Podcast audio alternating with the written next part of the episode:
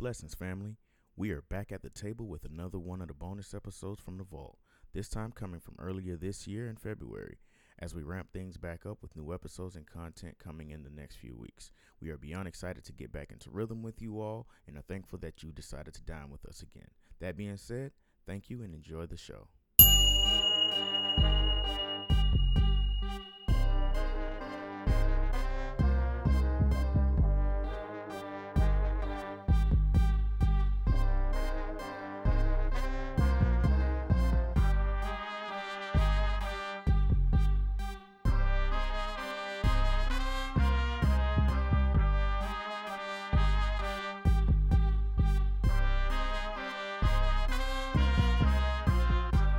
What's up, ladies and gentlemen? You are now tuned into the Grown Table Podcast, an Octavian Collective production.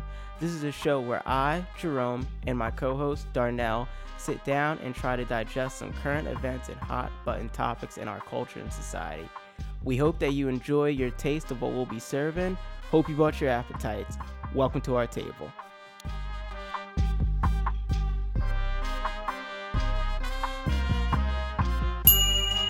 I'm not even sure if I remember how to start. we are back. Where did we go? Where did we go? Dude, where where did 2022 go? yeah, the year flew by fast. It did. Oh my gosh. Um, yeah, we're back. Um, we each uh, had our own little reasons for um the small hiatus we went on. Small. Your your yeah Small. a year. Your reasons are probably uh bigger than mine or more important than mine. So just let the listeners know whatever information you uh care to share or reveal. I mean, Yeah. first and foremost, uh, I had two job changes in 2022.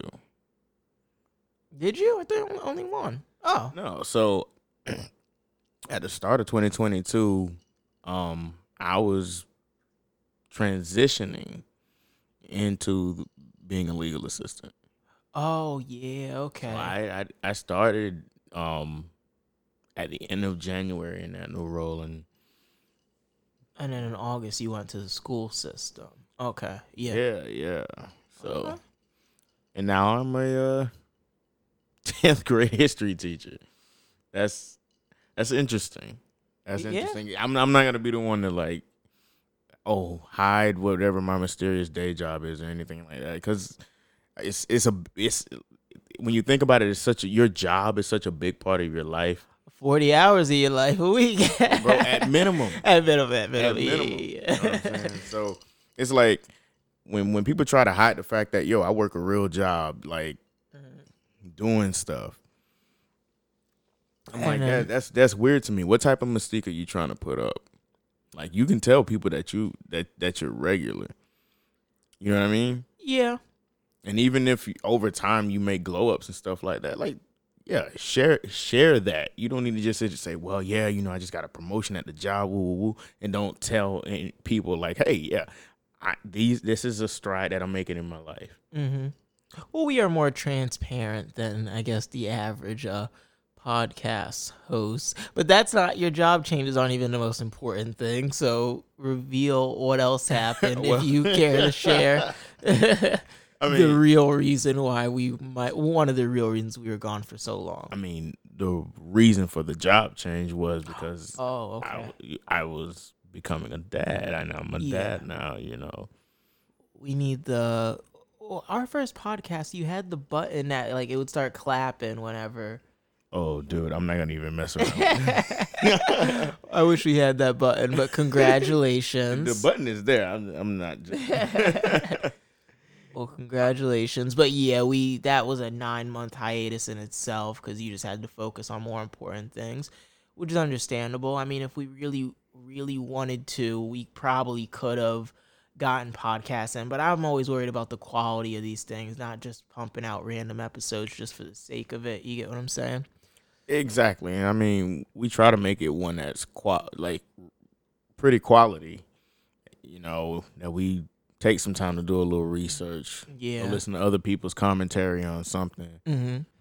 Okay, so a lot of UFC and Dana White talk. My first question is Did you actually see, you looked at the video the, of him slapping his wife on New Year's Eve? Yeah, I saw it. what, what did you think about it? I was like, wow, they look comfortable slapping each other.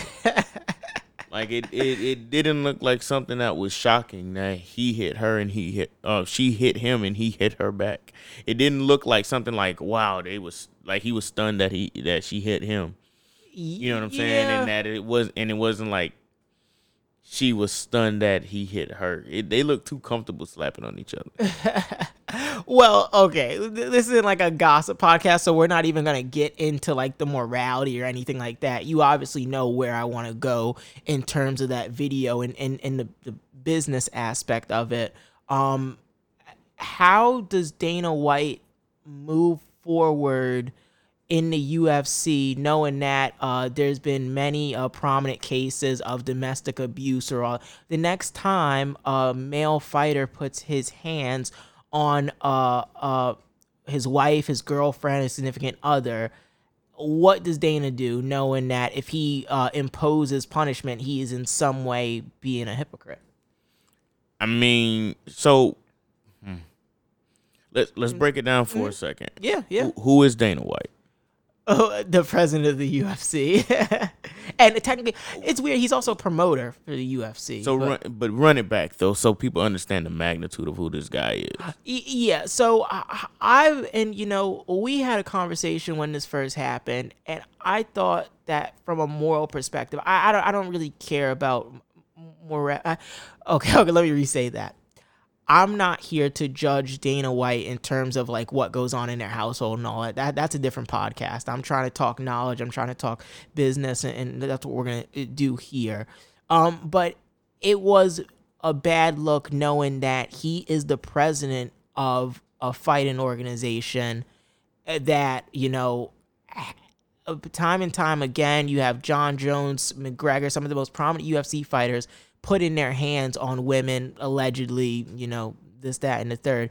And for him to be that person to be the president of a fighting organization and put his hands on his wife, I thought that it was and you saw Endeavor losing stocks. Uh the the the, the stock went down in Endeavor almost immediately a couple days after that happened. But that's just my opinion. But keep continue. Well, I was I was saying like, so you you were asking about him moving forward in the UFC. Yeah. How likely is it for him to be pushed out? Because I don't see it happening.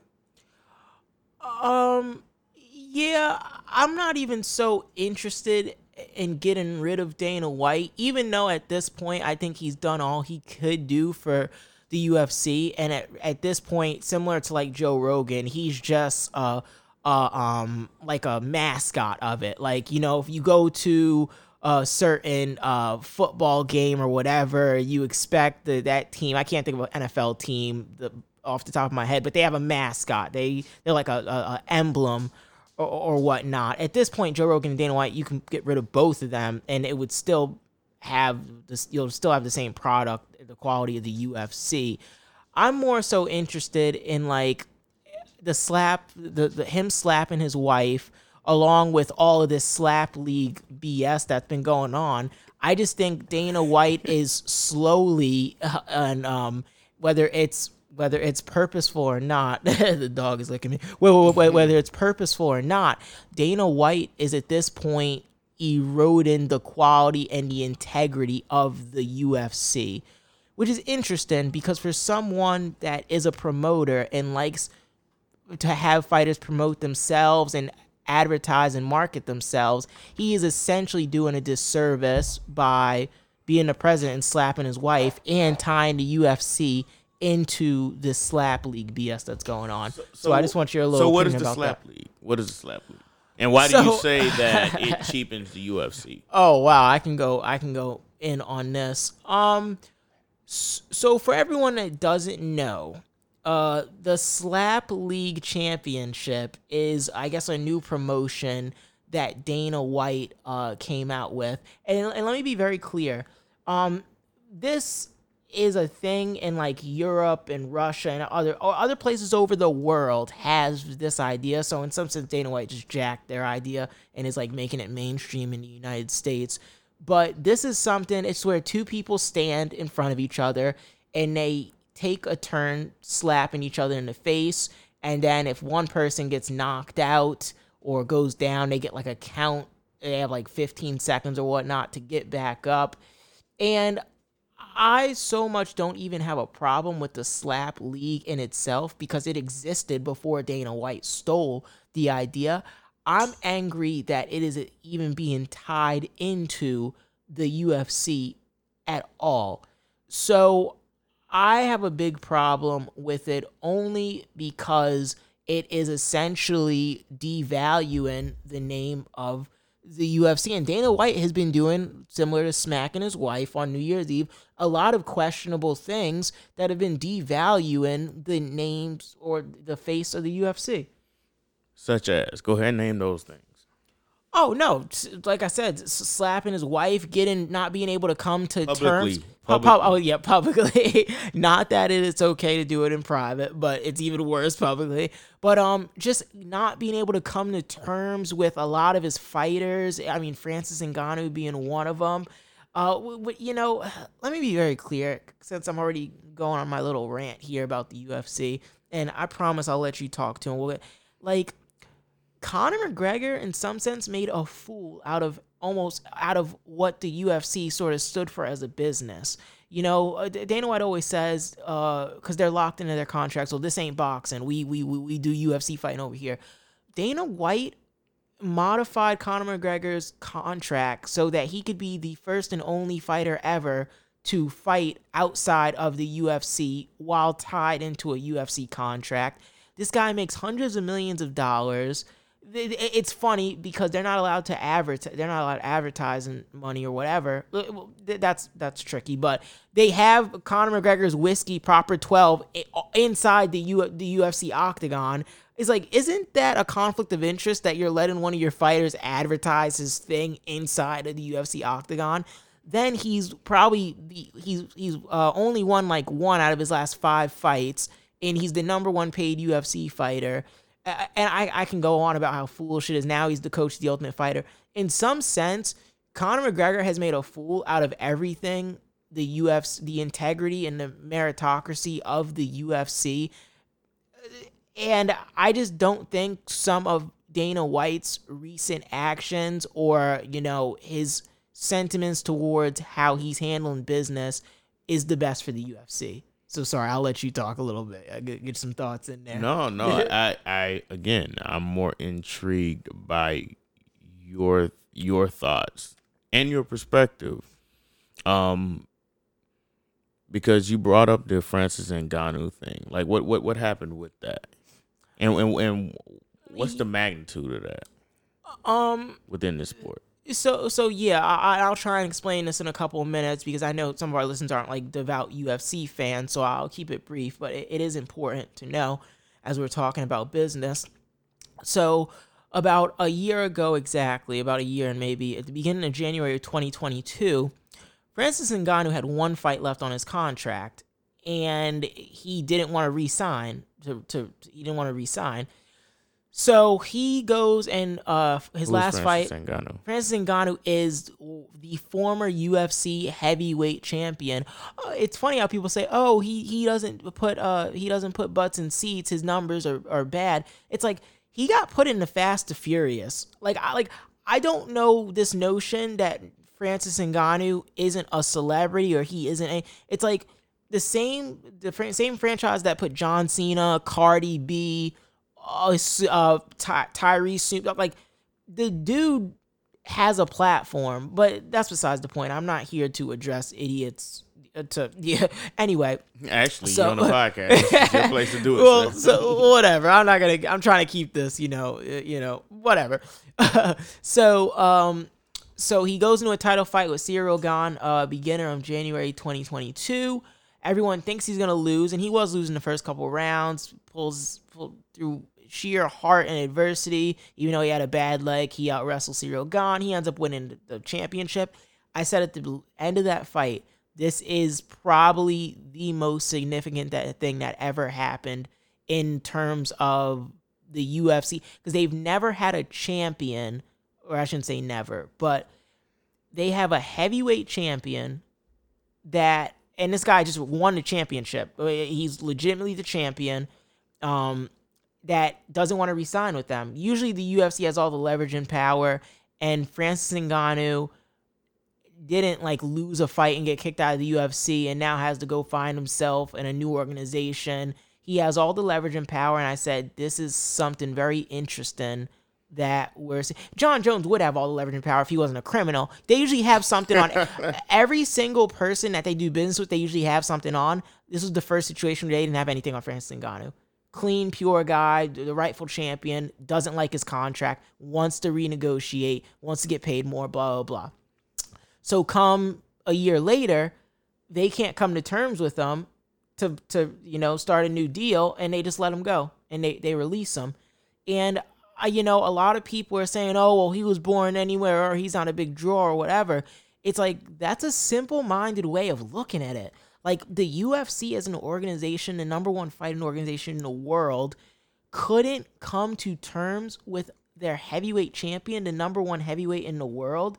And that's not a problem to you guys. Anyone that's a huge fan of the sport, that believes in meritocracy, that likes seeing the cream of the crop, your only opinion is oh, he wasn't that he wasn't that entertaining anyway, which I disagree with. But let me transition into this because I want to bring you into this conversation. We're going to talk about the business of the UFC. Who's right or who's wrong? Let's get into the contracts. You do you think Francis Ngannou is right? We're not going to talk about the specifics do you agree that these fighters should get more or do you think they should just shut up and take what they can get do you think that whose job is it to promote these people let's talk a little bit about that i want your opinion and we'll you know talk about this for about 10 or 15 minutes okay uh, i know i threw a lot at you but so you brought up that Francis Ngannou. It, what was was he pound for pound? He was he was one of the he was in the top pound for pound fighters okay, in the top. world. Yeah. So one of the best fighters in the world and in the top promotion for um, mixed martial arts MMA. Yep. It's a big deal to be, you know, the heavyweight. It is. Whether in pick a pick a sport, mm-hmm. you know, whatever division. If you're a heavy heavyweight, some you know something or another, like that's that's that's a big deal. But especially in boxing and the UFC, this is a guy who we've watched become a UFC star. Same thing like Izzy. His, his uh, Francis Ngannou is special because his story is absolutely crazy about what he had to do to get out from Africa and go all the way to France in order to start training. Just crazy story. And what what did Francis Ngannou do wrong in this entire situation? I I, I just want someone to what's the argument? What did he? I can see things that that the UFC did wrong. I can see things that Dana White did wrong. What did Fran- what could Francis Ngannou have done differently? It's oh he doesn't sell. How is it Francis Ngannou's fault that he doesn't sell more pay per views, but a clown named McGregor who's lost his last four fights or so can outsell him? What what what could Francis Ngannou do more? He he's paid. He's a fighter. He's paid to go in there, fight, and win fights, and he's done that in outstanding fashion. This isn't the WWE. This isn't a circus. It's not scripted. It's not. He's done his job to a T. What what what are we arguing here? So I mean, you say that it's not the WWE, but we know we've learned that the people who have been able to make some money in the UFC have yeah. been the one who have brought that WWE vibe element to, to it. Yeah, they brought the drama, they brought the storylines. Whether or not it was with Colby Covington doing the whole MAGA Trump thing. Oh yeah. Um, Jorge Masvidal, um, with his you know uh, um, Miami tough guy. you know. uh, uh, um. Yeah, all types of you antics. know, yeah, yeah, yeah. Those and the the antics go a long way. Yeah. You know, now it also helps when you have some people who back up the foolishness and our characters even out of the octagon, like Yeah. a Jon Jones, like a Conor McGregor. Yeah. You know, um, it re- it really makes things uh interesting. But here's the thing: the UFC, considering the nature that you're dealing with professional fighters, Mm-hmm. right, who usually learn multiple disciplines Mm-hmm. To inflict some type of pain or restraint Yeah, on yeah. somebody, right? That means you are always one head, one bad headline away from, from Yeah. some, oh yeah. some fragile things going down. Oh yeah. And because the UFC, it, just for those who don't who don't understand, in a lot in a lot of different sports, you you you while there aren't that many incidents that happen, Mm-hmm. there when it comes to violent sports, you hear about more off the court, off the field, out of the ring, out of the octagon Oh yeah. stories, you know, where some crimes are being committed. Usually some violent crimes, right? Yeah. With M- same thing that you hear about with some NFL football players, Mm-hmm. Some boxers get in trouble. You definitely get your fair share of stories Yeah. where MMA fighters get themselves in some trouble. Now, with that being the, with that being the case, the UFC is one bad headline o- o- away from people starting to ask some some some questions about a at least the promotion UFC, because at the end of the day, you the fact that like a guy like Greg Hardy was able to come to the sport and pull some eyes. You, you you get where I'm going here? yeah. Yeah. Yeah. Like that was that was a interesting promotion play by Dana White to give Greg Hardy that space to try try his hand at MMA. Yeah. Like it, it it's it's it's a disrespect to the sport. In my in my in my opinion. Yeah, I, I guess you know I I made I made my post uh I made a post on Facebook a couple weeks ago uh, about this question, but it was just like, well, you know, you you can't have it both ways in, in a sense because it's like we either have to acknowledge that Dana White says this is the greatest sport in the world, greatest sport in the world, greatest sport in the world, and it's like, well, you know, it's either a sport or it's in you, you, you know it- it's funny. So the wwe is, is technically not a sport. It's entertainment. It's like scripted stage run. It's entertainment. And um and i guess that actually has gambling implications too whether something's a sport or entertainment but anyway my point being is that the ufc is a sport. My biggest problem is that you know we're starting to i think conor mcgregor started all this bs is we're starting to get the two overlapping or we're starting to confuse the two. If this is a sport if this is a sport then it is your job to obtain the highest rank possible. Mm-hmm. Like that's it's your job to win. It's your job to now funny enough dana white is a ufc promoter so it technically should be his job to promote the fights and everything and not only that is in the ufc they're not allowed to advertise themselves which actually in some sense does hurt their promoting abilities if it is their job to promote themselves um it hurts them to not be able to advertise and to bring revenue. But that's because Dana White pimped all his fighters out to Reebok. That's a completely different situation on why they're not allowed to whatever. So my thing is a lot of the UFC fans nowadays they care about and, and I understand why Dana White and the UFC operates on this business model. What I don't understand is that if you're a fan of the sport, why do you care about pay-per-view numbers or why do you care about why do you care whether uh, the Francis Ngannou can only pull 700,000 pay-per-view buys. What is that as a fan of the sport? What does that have to do with how enjoyable or his his level of fight and if you are a genuine fan of the sport? So I've said now again, if this is the WWE, I can understand why because it's it's just entertainment and it's like, oh, he's the number one WWE superstar. He's the most popular guy. So we'll give him the championship belt. And he gets the coolest finishing moves and he gets the coolest storyline because he's the number one guy. He pulls the most. But in a sport that has to do with merit, that has to do with competition, I just fail to see why the fans care at all about popularity as opposed to caring about who has the best skill set and who is the better fighter. So again, well, it, oh sorry, sorry. Well, here's sorry. a here's a question. When we're talking about fans of the UFC, because mm-hmm. you you're bringing up as if everyone uh, is a fan of the UFC. well, here, well, here's an opportunity to help some people become a fan. Yeah. Right. Why are ad buys important to to the UFC? I mean, it gets them money gets them, gets them, gets money. Yeah, those pay per view buys gets them money. Now who who's making the money? Them. Who's them? Not the fighters. not, not the fighters. Do you have what are the revenue splits?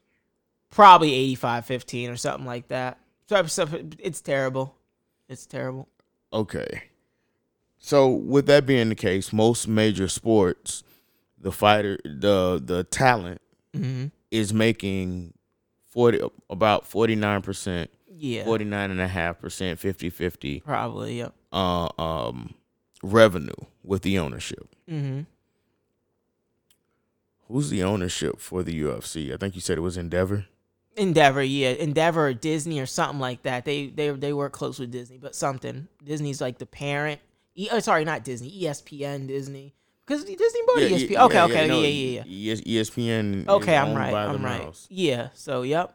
So, and, and, again, I even know where you're going, and, and I do want to get off this and talk about like real economics and, and other stuff um soon because we're not about to talk about UFC for for for an hour straight. But um, I again, I understand why Dana White and the business do what they do. I completely, you know, it, it, we were talking about this a little earlier. Um, just we were just having a little bit of conversation. I said it's almost as if people hear something so many times they just accept it as a truism and a belief. And they've sat here and they've heard Dana White talk about money and deals and, you know, uh, things falling apart for so long that the fans actually start to think that we need to be concerned about that.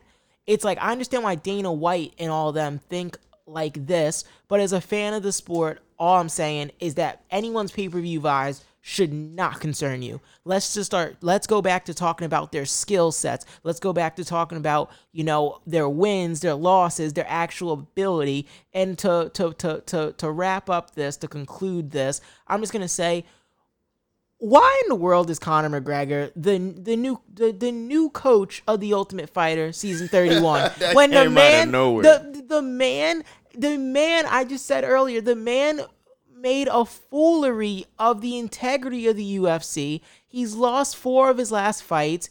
He, why are they? It, eh, why is he the new coach? And then we'll wrap this up. Give a, answer the question. I know why is he the new coach. I mean, you said it was for entertainment factor. I mean, it, it is entertainment. I yeah, think yeah. the thing that I want to I want to bring home with mm-hmm. this this situ situation for people who aren't aware, because it, I think uh, uh, sometimes we get so much in using insider language. Mm, oh yeah, insider yeah. lingo that it's like okay, explain what's going on here for mm-hmm. people who like don't pay attention to this stuff. Dana White have being the the head guy of the UFC, a, the fastest growing sport in America. He has been a controversial figure, but a successful figure. Yeah, he's pretty successful. a lot of eyes are coming to, uh, um, being pulled toward the UFC, but some decisions all while profitable, have also hurt the respect that could be put into the sport. Absolutely, including agree. freezing out the amount of money that can go into the sport.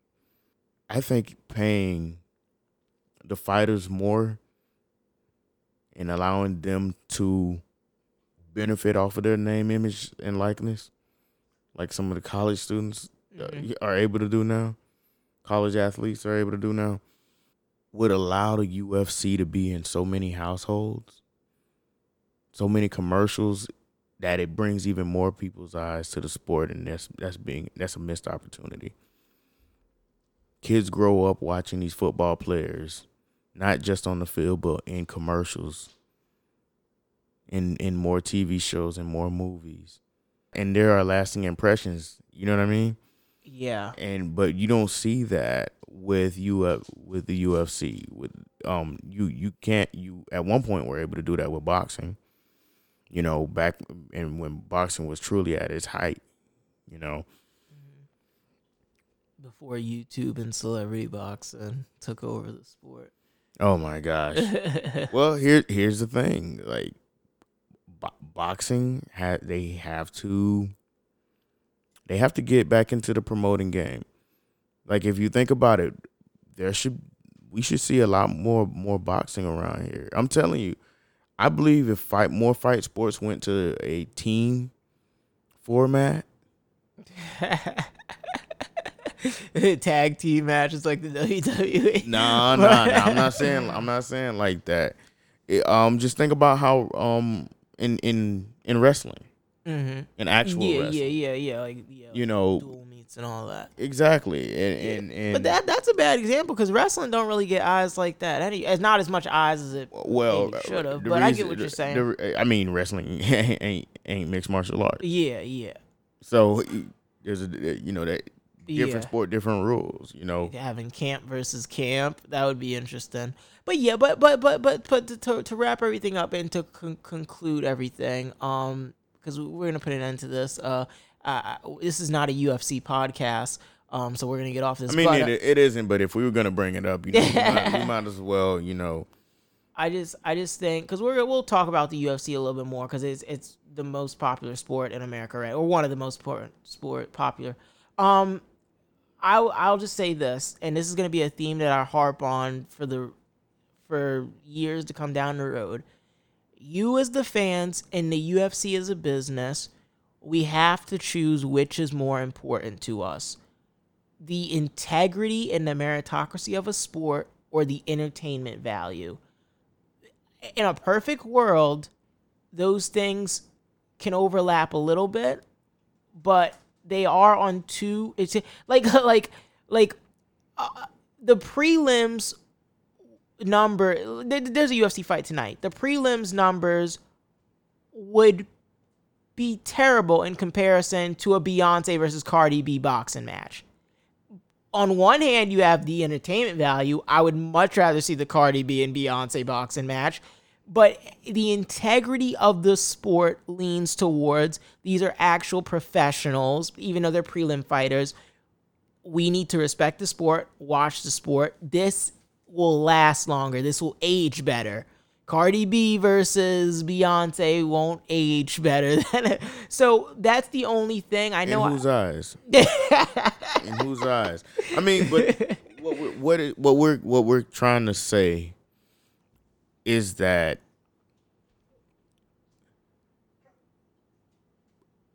the promotions within MMA, more specifically the UFC, mm-hmm. is around making fights based on who who's hot. You know, And- in, and in, in you think- certain headlines, not necessarily it, it. Some of the meritocracy is being tainted. a lot of it. Um, A lot of it. a lot a of- lot of it. A lot of it is being tainted, and these fighters who are professionals,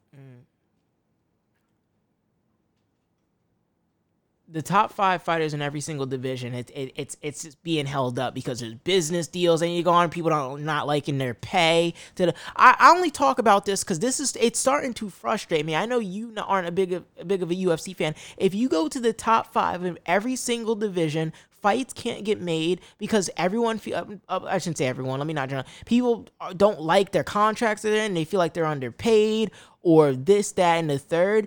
It, the meritocracy of the sport is starting to get diminished because we have people that think this is the WWE and only want to buy uh Conor versus Khabib uh uh, pay per view after Conor McGregor disrespects his Khabib's wife and calls her a towel. Like th- this is starting to turn wedding into the du- it, it, and I wasn't even joking about like that's really what this is starting to turn into a joke. Yeah, and it's no longer it's it's no longer as professional of a sport as it could be. Now, Exactly. the question is, are there going to be other promotions that figure out a way to make this a professional sport and treat it as such? And I that, think so. And, and that they that the embarrassment of Dana White because if the, if he doesn't get removed from the position, which I don't expect to, to happen, somebody is going to have to take the crown. Somebody's going to have to figure out a way. It's like okay, we have all these fighters who who don't like their contracts. Mm-hmm. Dana has his head up his own behind. Mm-hmm. Why not just take the talent and build up your promotion? Get some investors in there and say, "Hey, this is the master plan of what we're trying to do with the sport, and this is what we what we want to do to make this sport bigger." Yeah. And and because as soon as you're able to get more people interested in this sport, you will start seeing more MMA gyms opening up. I agree. You will start seeing more brands flocking to the sport. Mm-hmm. You will start seeing ch- more children getting involved in the sport. I Look, agree. CTE hasn't stopped people from playing football. Not enough for the sport to diminish Antonio because last time I checked, they keep making more and more money. yeah, yeah. No, I agree. So, so Yeah. UFC has an opportunity, MMA and fight sports in general. Because think about it, a rising tide lifts all boats. Imagine how many kids would start getting into wrestling, getting into boxing earlier. Oh yeah. possibly because you know maybe they don't want to play football maybe they they don't want to ba- um play basketball Mm-hmm. you know and maybe because you know those are a lot of times those are tied to GPAs and stuff like that Yeah. for some for some kids Yeah. I, I teach a lot of those kids Mm-hmm. maybe if they were more interested in MMA or interested in boxing maybe maybe they will have an, another outlet Yeah. But you got to get the money there football is only in the fall I mean you have Mhm. flag camps and spring ball and stuff like that but Yeah.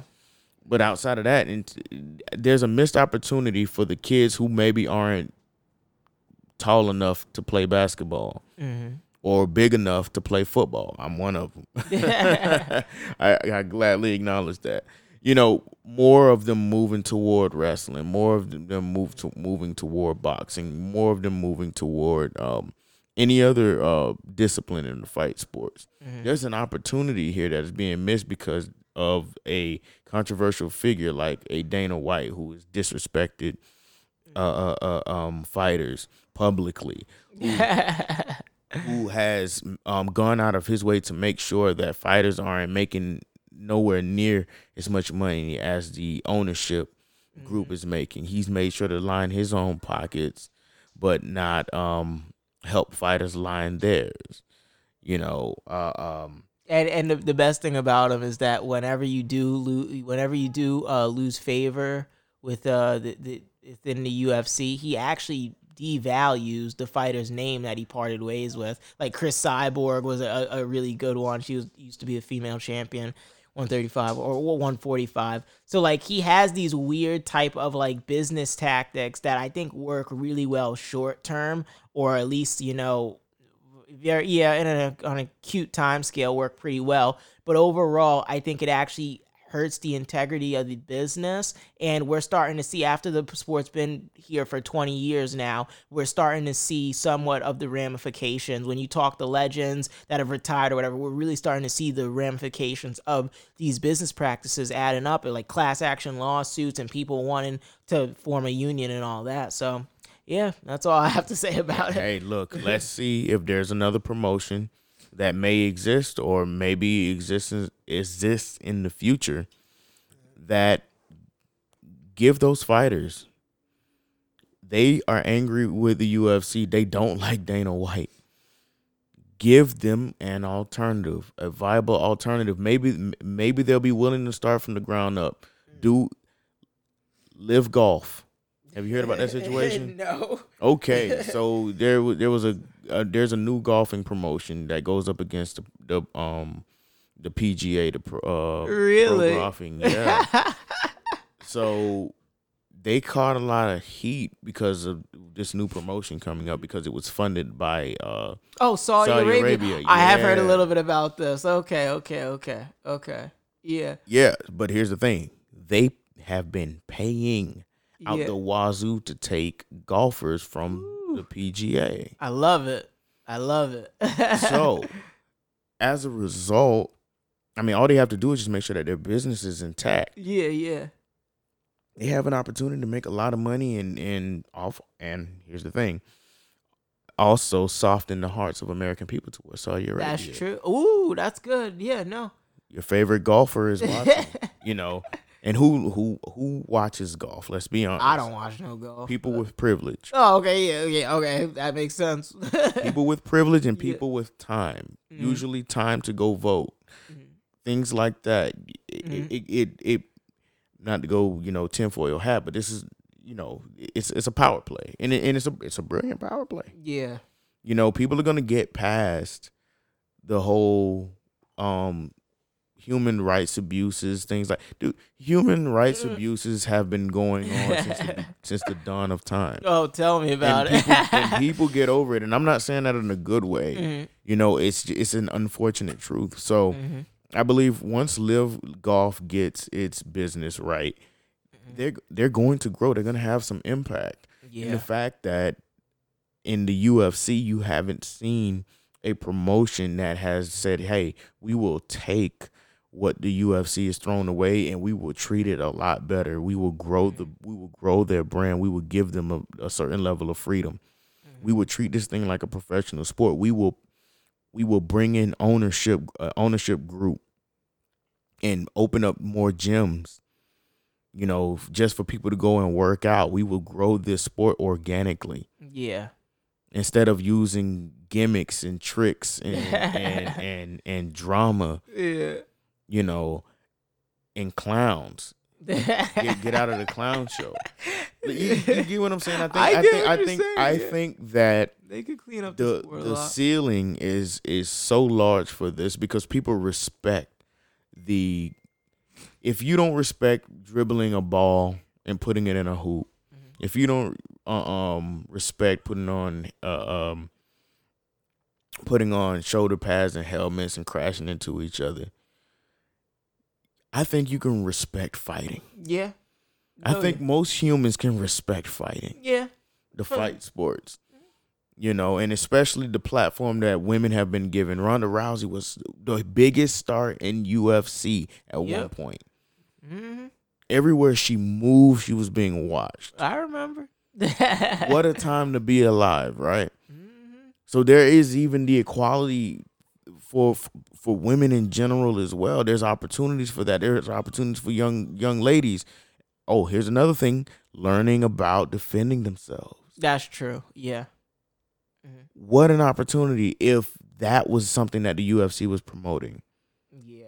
It's amazing because I didn't even think of it like that. I mean, I think you see all the potentials that the UFC has, and and now that you're saying it, it's absolutely right. I didn't even think of all that stuff or what it could do for women and young women and all that. I was just saying that, even though I agree with you, we look at it two different ways. I was just saying that the sport is becoming foolish and clownish and it's not meritocracy, but you are actually looking at it from a different perspective, even though you agree with me and saying, if they get their stuff together, they could do so much more with this. This doesn't have to be two people in a cage fighting. Like this could have cultural implications. But again, I think we can both agree that the clown show that it is starting to become, in a sense, is is hurting it. It's be it's detrimental to it. And Dana White has a little bit. I'm not gonna blame him, but Dana White has a little bit to do with that. You know. Fair enough. So.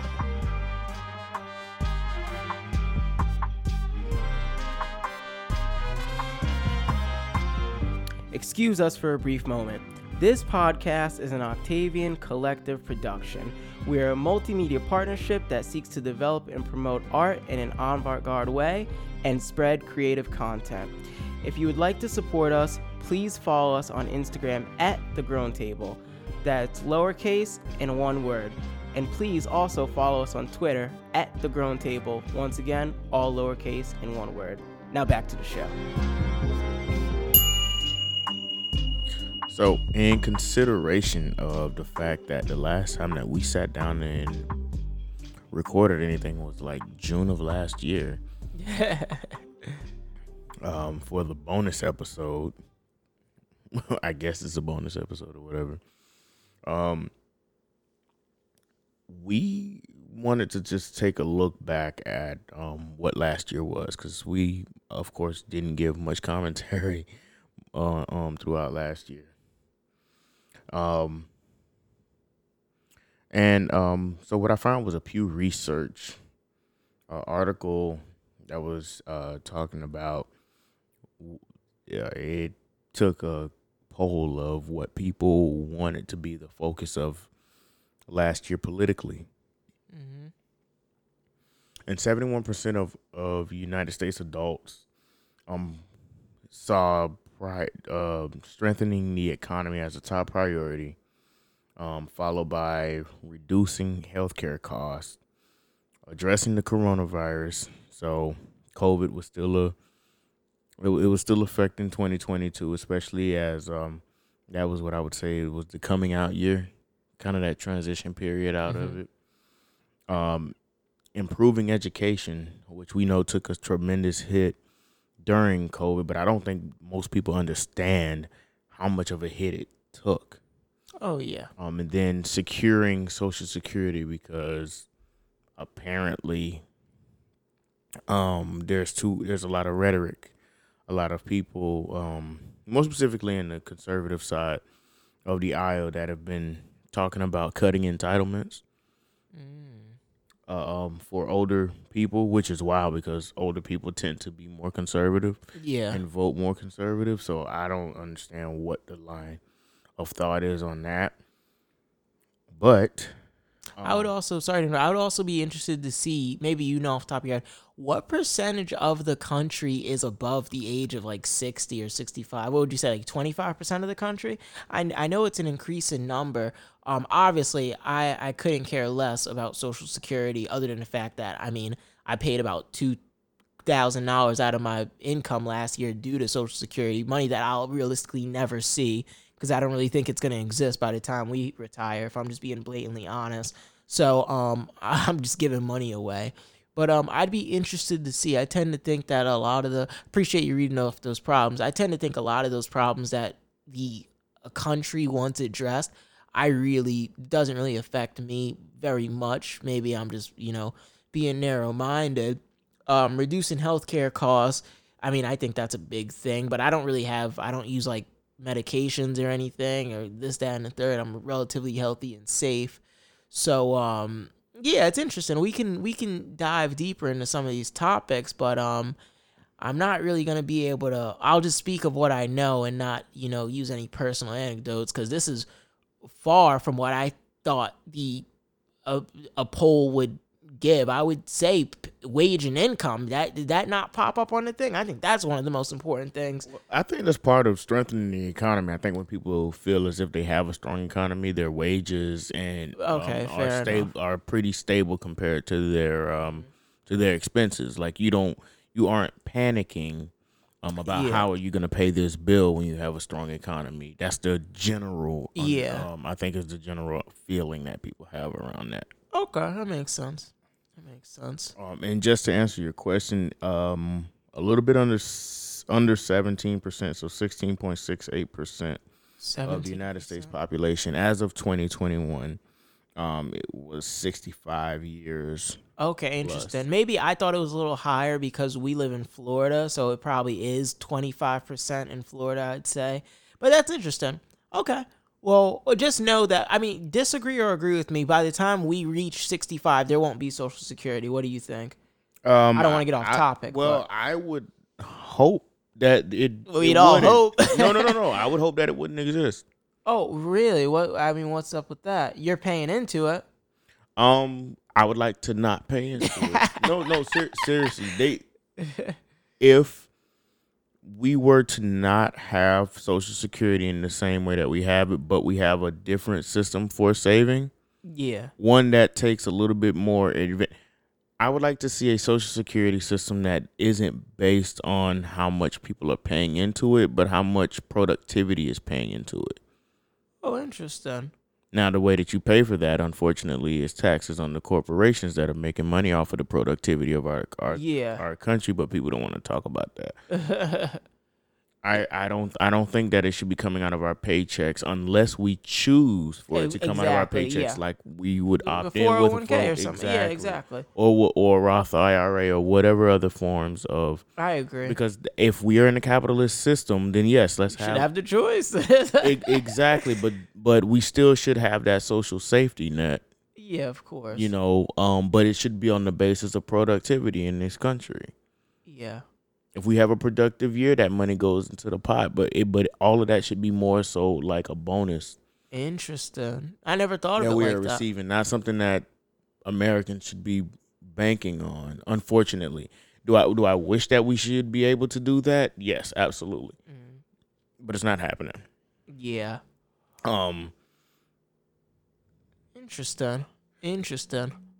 I mean, there. I, I, I'm not gonna get off topic. I, I, I. it's funny because if I ever run for office, somebody's gonna kill me on that and sit here and say, "Well, you're talking about cutting entitlements." No, I'm talking about doing that for my generation. Like, dude, I don't believe that anybody under the age of 35 um should should be expecting um um social security but when they retire at age well I'm assuming it's going to be 68 by the time Yeah. um and the thing is as long as they phase it phase it out in terms of taxes Yeah. Well, it's- they they have to phase it out. They have to phase it out so we can keep some of that money because otherwise otherwise we are being penalized for it because here's the thing if we continue to pay into it guess what we're going to eventually have to get paid out of it That that well, that's what I was just about to ask you. So let's say they stop Social Security in ten years. Are they gonna run me my money back, or is it just like no we got to let it go we got to let it go cuz here's the thing Yeah, that money that no no no no no that money that I'm paying today Mhm. is going to my grandfather yeah. Oh, of course. No, I, I I get how that works. you know it's, it's going to go to my parents Mhm. when they retire Yeah. So are they just are this sounds bad, and I guess we're gonna talk about this. I don't want to stay on this too long. Are they just banking on the fact that like half of America, like people are dying? Like yes, we don't gotta pay them out if they die or whatever. Like. Well, I mean, they would be banking on that if they raised the um re- official retirement age to sixty eight. Oh, are they actually trying to do that, or were you just? Uh, I think it's currently 60, At 65, right? Yeah, sixty five or sixty seven or something like that. I just, I just don't. One, Because it's like there's a two age retirement. Like there's, oh, I think it used to be 62, 65. Let me double check. Yeah, it, it's just a lot of shadiness because, like, even with like 401ks, you're not allowed to pull out money until you're like 59 and a half. Like, it, it, it's just, I, for a capitalist country, you would think that people would have just the option. That's all I'm, all I'm asking for is the option. I don't hate the idea of Social Security. It's just that if I'm 18 years old and my retirement is 50 years away, I just don't think I should be mandated to start b- buying into Social Security. Maybe after the age of 45, it's mandatory. But come on, you know. So sorry. good- I mean, um, they need that tax money from uh, from our a- a- generation of to cour- pay. Of course, I know that. Yep, that's that's what it's actually all about. Um, but yeah, the so the retirement age is sixty six. Oh, okay. years and two months for people who were born in 1955 or earlier. Mm, And um, it will gradu- gradually rise to 67 for those born in 1960 or later. Oh, okay. So my granddad's generation, they could retire at like 66. Okay. I think it's 65 for for their age. And you and you think there's there's a weird hold up. So you think they might actually raise the age again? Yeah, Really? yeah, yeah. So you gotta wait till seventy before they start paying out your social security. Here's the thing. This is criminal. I think that is our age expect age expectancy. so That's it, it would make sense to get hey look you can't retire until you hit the age expectancy. After that, it make Yeah. you know This is just criminal. How is this okay? I love it. I mean love it, becomes normal in the U.S. Eh, well, it's yeah, it's all about what becomes normal, right? It's like Yeah, I mean, if you convince people that this Yeah, is normal, if exactly. you convince people that this is okay, if you convince people that Yeah. this is the world that is, uh, That that you're supposed to live in, then of course they're gonna be okay with whatever happens. yeah, The amount of people who have been satisfied with the way that this country was going prior to COVID, yeah, during COVID, and the lack of adjustments being made post COVID, there are people who have been comfortable with this. Uh, You you you really think so? I uh, I don't think there's nothing comfortable about the state of the, the U.S. right now, in my opinion. Other than, I mean, the only claim you can honestly really make is that we're a lot better off than a lot of other countries, which is, I mean, objectively true. But um, I tend to think that uh, the state of the economy is going really bad right now. I mean, aren't we uh, close to a recession? Maybe is that a, a truism or is that I mean, fictitious? So we were told that we were going to go into a recession in 2020. We were going to Mhm. go into a recession in 2021. We're going to go into a recession in 2022. If you just say it every year, you'll eventually get it right. I mean, look, you But can, I, I, I actually believe it though. I mean, I, again, I'm not an economics guy, or you know, I'm not a political science guy. But I mean, in car, the price of cars is going up, everything being jacked up. Still got supply chain, gas is going back up, eggs are going back up. I think maybe now that we're getting closer to an election, maybe some things will fictitiously get better in you know on an acute time scale but I tend to think that things are trending towards. But I, you know, it's hard for me. I can't tell if that's just like rough patches. We're coming out of the COVID, so we're just trying to get some things fixed together, or if it's just incompetent rulemaking. I can't tell the difference because I'm not well versed in politics. You know.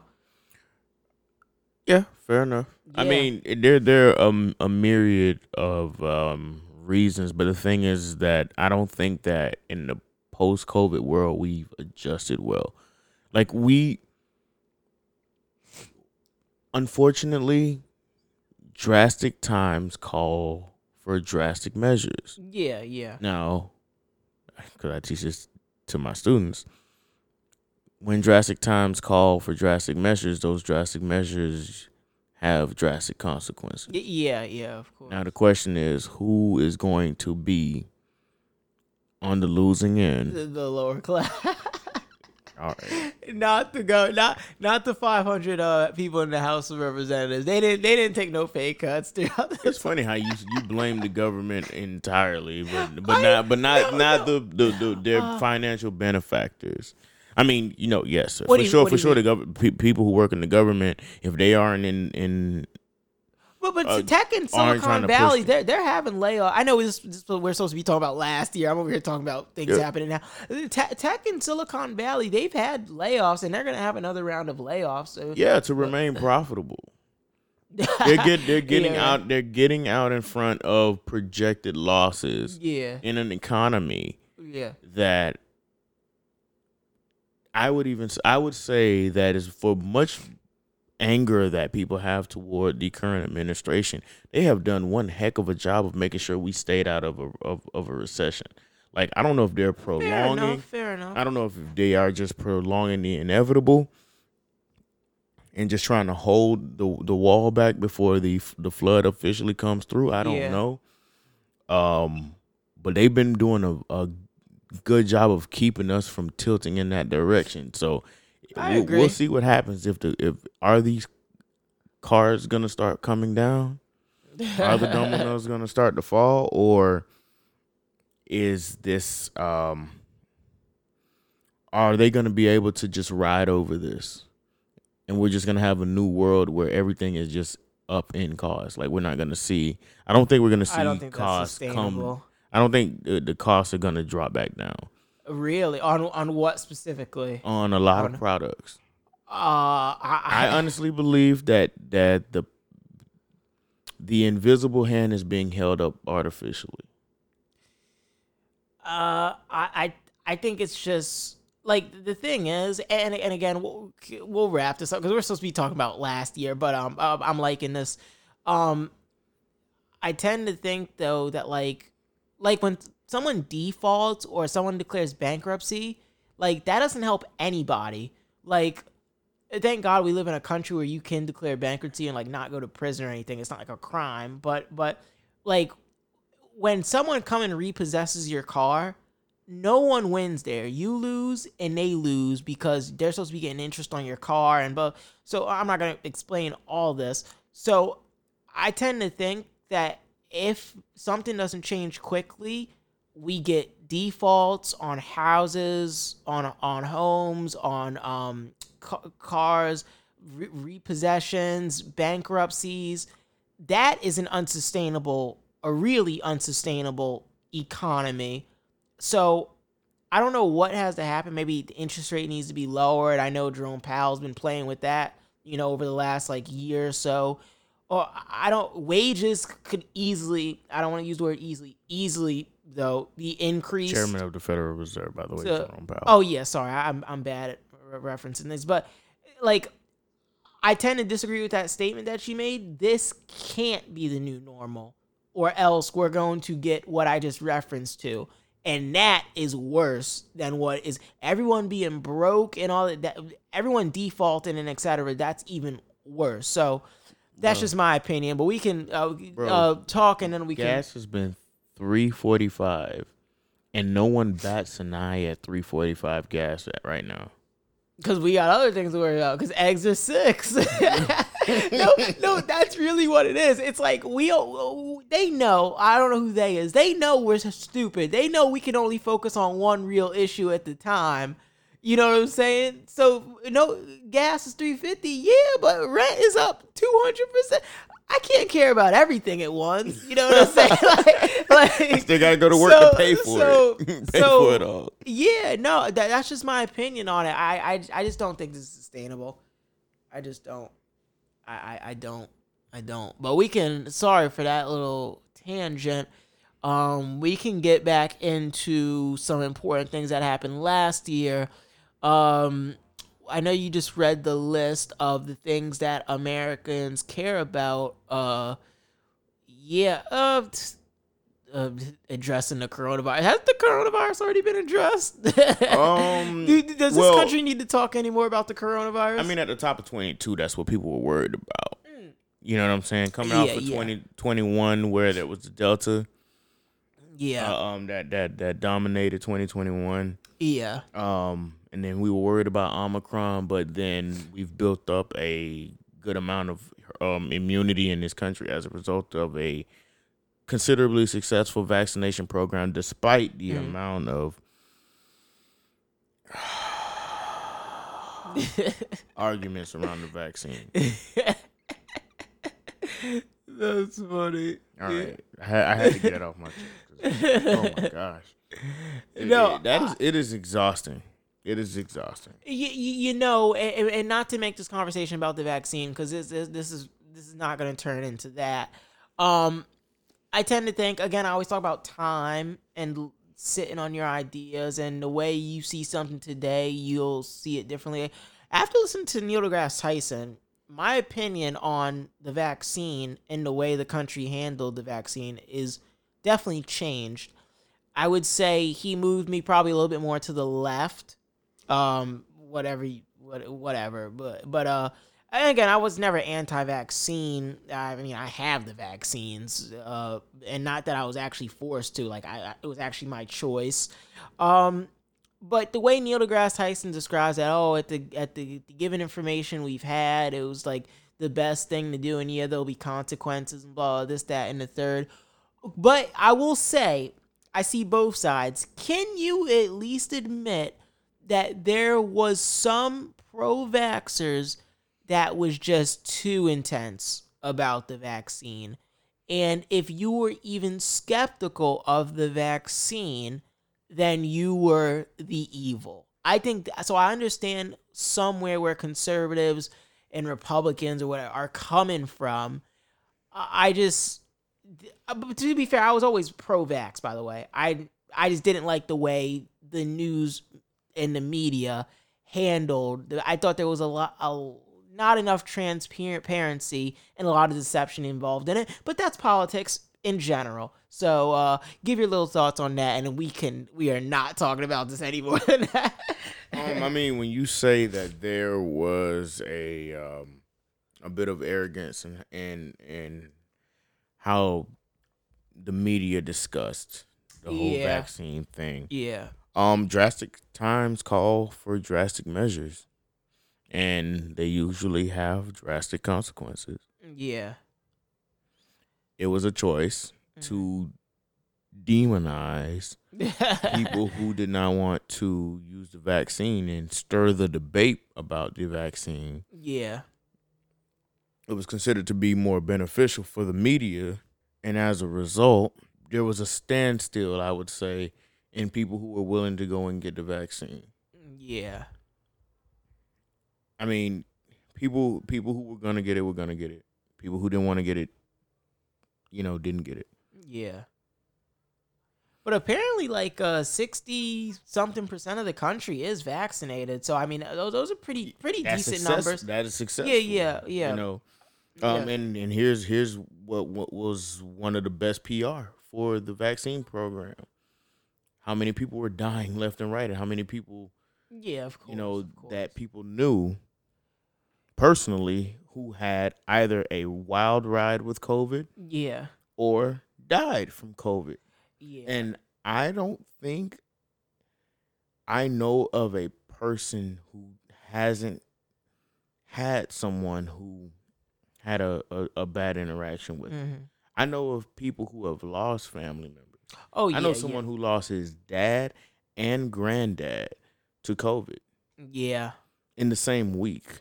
yeah, I know another one who lost his dad to, to, to COVID a week after I met him Mhm. when we started putting masks and stuff on.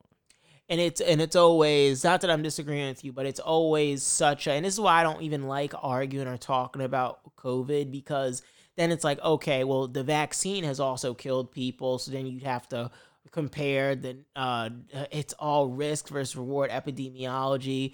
Uh, you'd have to uh, compare the okay, Where are the numbers COVID's- on that? kill COVID. Uh, the, where, where the vaccine has killed people. they say the vaccine. They say. that listen, listen, like listen. who are they? They say. who are they? Because now People, it sounds like some pseudo garbage. Yeah, again, listen, listen. I'm just, I'm not saying this is how I feel. I'm just bringing in how actually. No, I'm not ad- saying that that's how you feel. No, I I'm know, I know. They say that the vaccine has a ri- as as by the way, let me be very clear. All vaccines have a, a small inherent risk with them. Um, you know, it can cause heart problems. But then another interesting statistic or or fact is that obviously lifestyle changes of everyone being locked at home, increase in alcohol and drug use, um, more obesity, less exercise, less movement.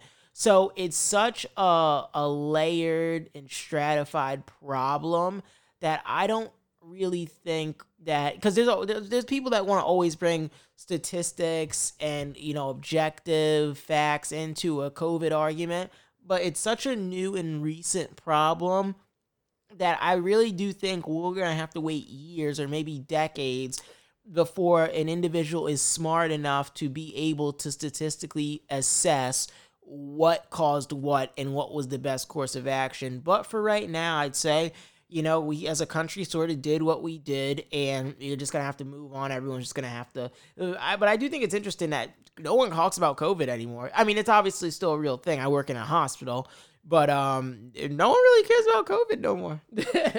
I mean, they don't have to because a lot of people are vaccinated and in or and and or boosted. yeah, yeah, yeah. No, that's true. You know, um, I'm gonna I'm gonna let you know right now, dude. The, the most recent booster, what about it? ooh, it put it put a beating on me, bro. Really? Oh my gosh, dude. And I and Really? from what I've been reading online, got to be careful about that. But what I've been Mhm. seeing, um, people's commentary about it is that they they've been having a rough go with that second booster too. Really? Wow. Yeah, I didn't. I, did, I haven't gotten any of the boosters. I don't even know if I've ever even gotten COVID yet. But uh, I'm I'm blessed and lucky.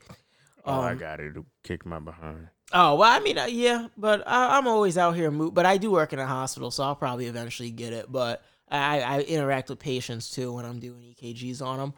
Um, FTX and crypto. I'm interested to hear your your a little, a little opinion on this because I don't know much about that uh that space or that you know atmosphere. But you, you do you know who Sam Fried Bankman or something like that is the, the the dude that's like scammed like billions of dollars and apparently like going to prison or he's about to go to prison. What is up with that entire situation? You know what I'm talking about? Yeah, yeah. Sam Bankman Fried Mhm. was the Yeah. uh, uh, president, CEO, I guess, of um, FTX. Okay. Um, he has some. Uh, apparently, there's some some conservative red tinfoil connective con- connection that he has to the Biden administration. Really? Yeah, something like that. I don't know. Okay. I don't know. Well, he he um has this company F- FTX that is um that becomes like the premier Mm-hmm. Yeah. cryptocurrency Yeah. trading platform. And when I say premier, um it was on, on a basis of marketing. Okay. Some people would say crypto.com itself. Uh, none of which are sponsoring this episode. Um, it would be would be the premier uh, um, crypto trading platform. Yeah. Well, a lot of money goes into marketing, and that brings up the value significantly of, course. FTX. Like Of it's course. amazing what a marketing campaign in America yeah. will do for you. Um, it's almost like the UFC should probably do a much better job. That is a callback, Yeah, right. ladies and gentlemen. Uh, the UFC would do a much better job with putting money into marketing yeah. as opposed to waiting for a fighter to market themselves by I don't know cracking I a, agree. a a waitress on, on the head with a champagne bottle. Maybe that'll help with, um, boost your ratings in the UFC. Bunch of idiots. But anyway, talking about the I- fans, not the fighters. I agree.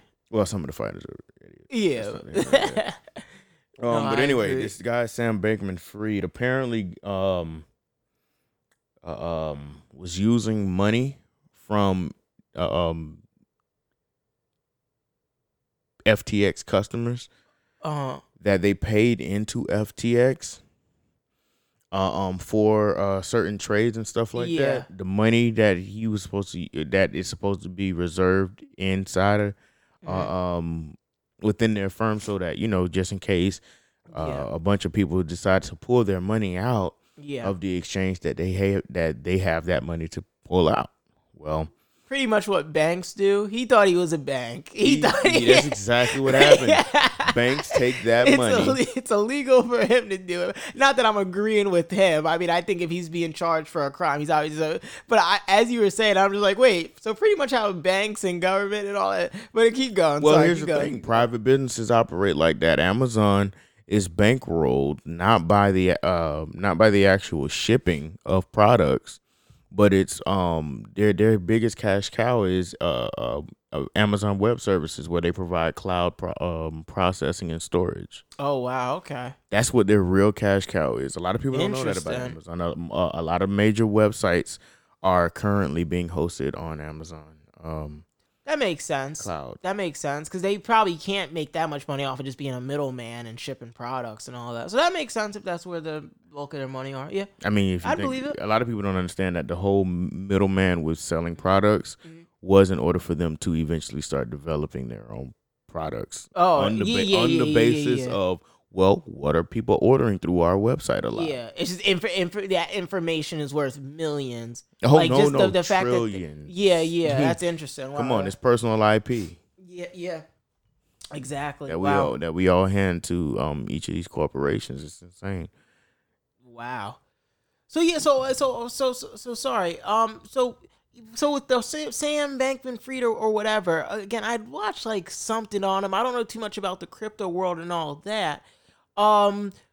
uh, Right, so right now crypto isn't looking good. Am I being correct? Because I guess it- Yeah, it's down. I mean, if you think about it, crypt, cryptocurrency is on the basis of the United States dollar. yeah, Well, the United States dollar is while currently being um is considerably stronger than other currency on the course, planet. of course. It's still in terms of an actual consumer. You, you I mean, you and me as normal, uh, um, workers or whatever. I mean, I guess we we're con- we're technically considered middle class.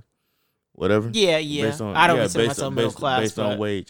I 'cause guess it, it doesn't yeah. feel like it, right? don't- yeah, it don't feel like it. Right. but yeah, I guess we are. Yeah. Hey, shout out to college degrees. At least that helped us you know, get get some type of you know relaxing salary. You know, what I mean, not, not, not relaxed in the sense like you Yeah, know, you can leisurely relaxing. take vacations, but you get what I'm saying.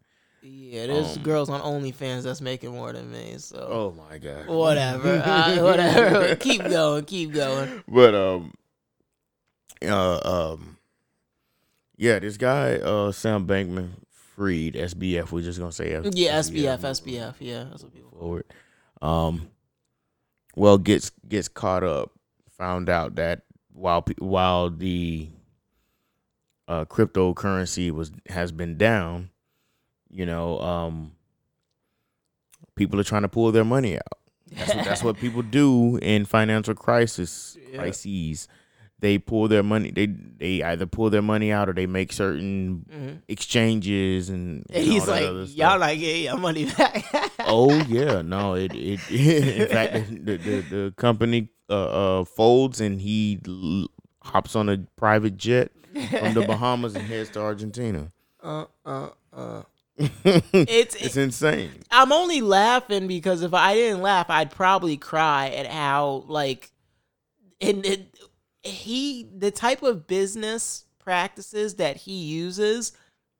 I would say that's a rule, not the exception. Like we saw Liver King, who was a fraud. I don't know Oh if you oh ever heard of Liver gosh. King. Yeah, like yeah, these these people, and I don't want to say these people isn't like I'm talking down on them or anything like that, but it- should it's, be. it's These are, crim- I mean, these are these are they're, fraudulent they're, they're, they're criminals. fra- fraudulence and criminals. Yeah, like this is so common nowadays that it, it, it's it's. Can you imagine you come and pull out your own money and it's like, well, yeah, no, we don't have it. Like it's, it's like it's like what is my money? It's like yeah, no. so and it's because it's unregulated.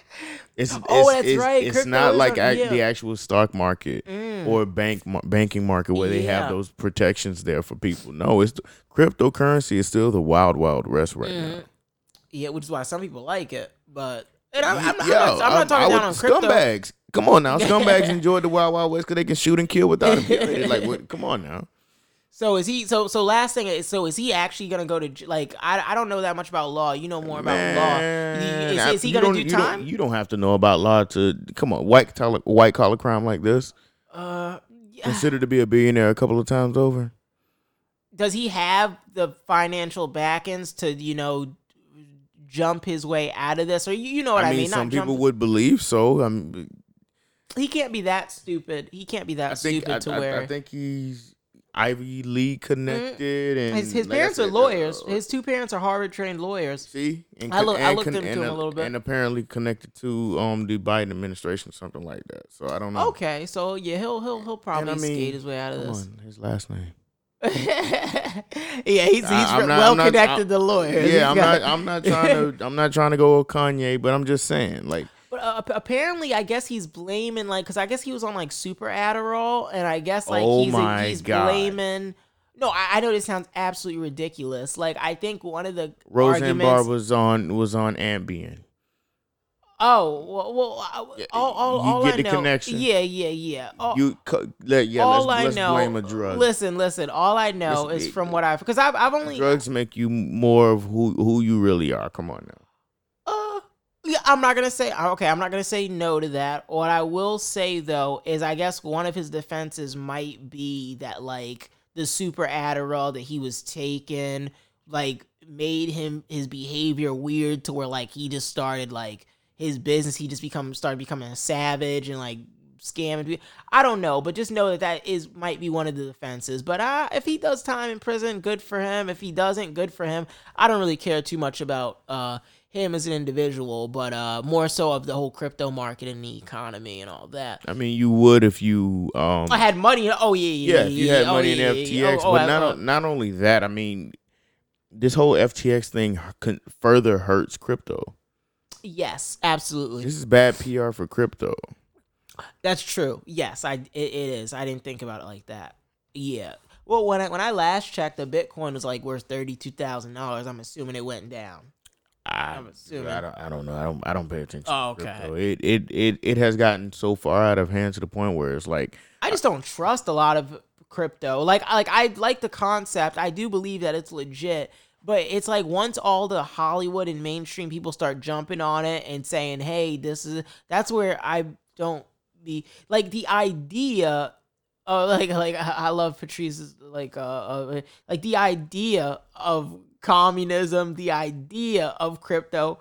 These are decent ideas, but when you throw in the human element, humans are bad. Oh, yeah. Ideas aren't that bad. Some ideas are, but you know what I mean. Humans are what's messed up. So I don't know. Well, what what you, what you want to get into? Some un, un- unemployment, some inflation. What? before we before we wrap up, what you want to get into? I mean, unemployment topic isn't bad. Inflation is what it is. I I I'm still disappointed in the fact that people don't know that there's been a lot of price gouging going on, and that's what How do people not know that? What do you mean people don't people don't know that? I, I thought that was obvious, right? Is there anything price of anything going down? Mm.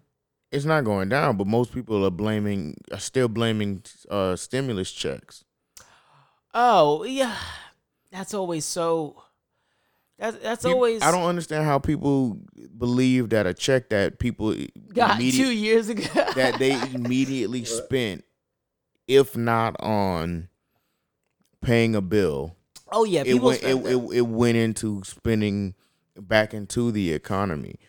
That money has been has been rinsed, but people still turn around and blame it on uh, blame inflation on that. I'm like, did- yeah, those are just econo- not smart people. I, but but here's the thing: as someone who is teaching in a public school, Yeah, you've seen people with those beliefs before. and I can see why they're able to develop those beliefs. Uh, yeah, I think that's It's a, interesting. it's an easier explanation oh yeah, than to explain greed. It's an Uh. easier explanation than to explain greed. Because you because you if if you say, "Hey, somebody is greedy, they are jacking up the prices," they'll they'll ask you how.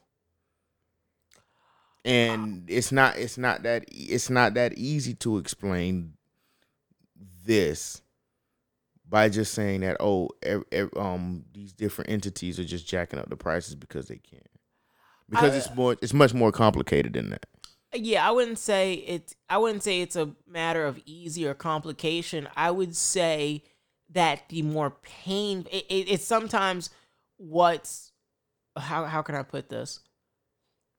It, the more depressing and painful answer sometimes is what we do look for and what we do. like like like like let's say a school shooting it's like you have to know or believe that some school shootings are just done out of pure hatred and evil and vengeance and anger like and it's like you know and we we like watching all these documentaries. Oh what about the kid's life? Or like oh let's let's try and trace back the exact moment we knew he'd become a it's like no sometimes it's just evil. It's it's demonic. And i think sometimes maybe with your students they might have a hard time of you know because they haven't been exposed to um some of these concepts. You talk of greed uh a selfishness and it might be hard for them to understand oh no there's people out there that will take everything from you. They don't they own a biz they're head of the they don't care that at, after paying off all your bills and you have a paycheck at the end of the week they don't care that you have one dollar in your bank account. They don't care. And it's we know that because we've been through uh, you know some life real life but to some people they might not understand that so i just say be a little be a little easy on your students i, I know there's idiots online that Oh, no, aren't no, I high for schoolers sure that- being easy Oh, of course, of course, of course, of course. no, I know. Yeah, no, I know you. I know you. But um, but yeah, I I I tend to think that you know, and that's why you know we were talking earlier. I hate the idea of pol- political affiliations because it's like once you know someone's a political affiliation, it's almost like it's impossible to have a objective conversation with them because it's like you're almost skew- not it almost skews you to start talking to them and it's like like if I if I was having a conversation with a conservative it almost skews the conversation to where it's like I can no longer be a human. I have to assume that he likes Trump and that he's pro capitalism and that he's this, this, this, this. I feel like when you when you said like the stimulus stuff, the stimulus check stuff, I'm just like I feel like no one. I feel like you you you have uh. I feel like whatever information you heard about the stimulus, it's from like biased online internet trolls. No one can really believe that giving someone the stimulus check way back, which probably most of the money was used to pay off credit cards, to pay off, you know, like um, if I if I uh, real, real stuff that needed to be taken care of no one can really believe that that is the reason that we're having these economic inflation problems. So that's all I have to say, you know. So so you're talking to internet trolls. They they no no smart person could actually believe that. they have to be trying well, to get a reaction. Now, but see, smart is now relative, right? In today's world. Yeah, I guess.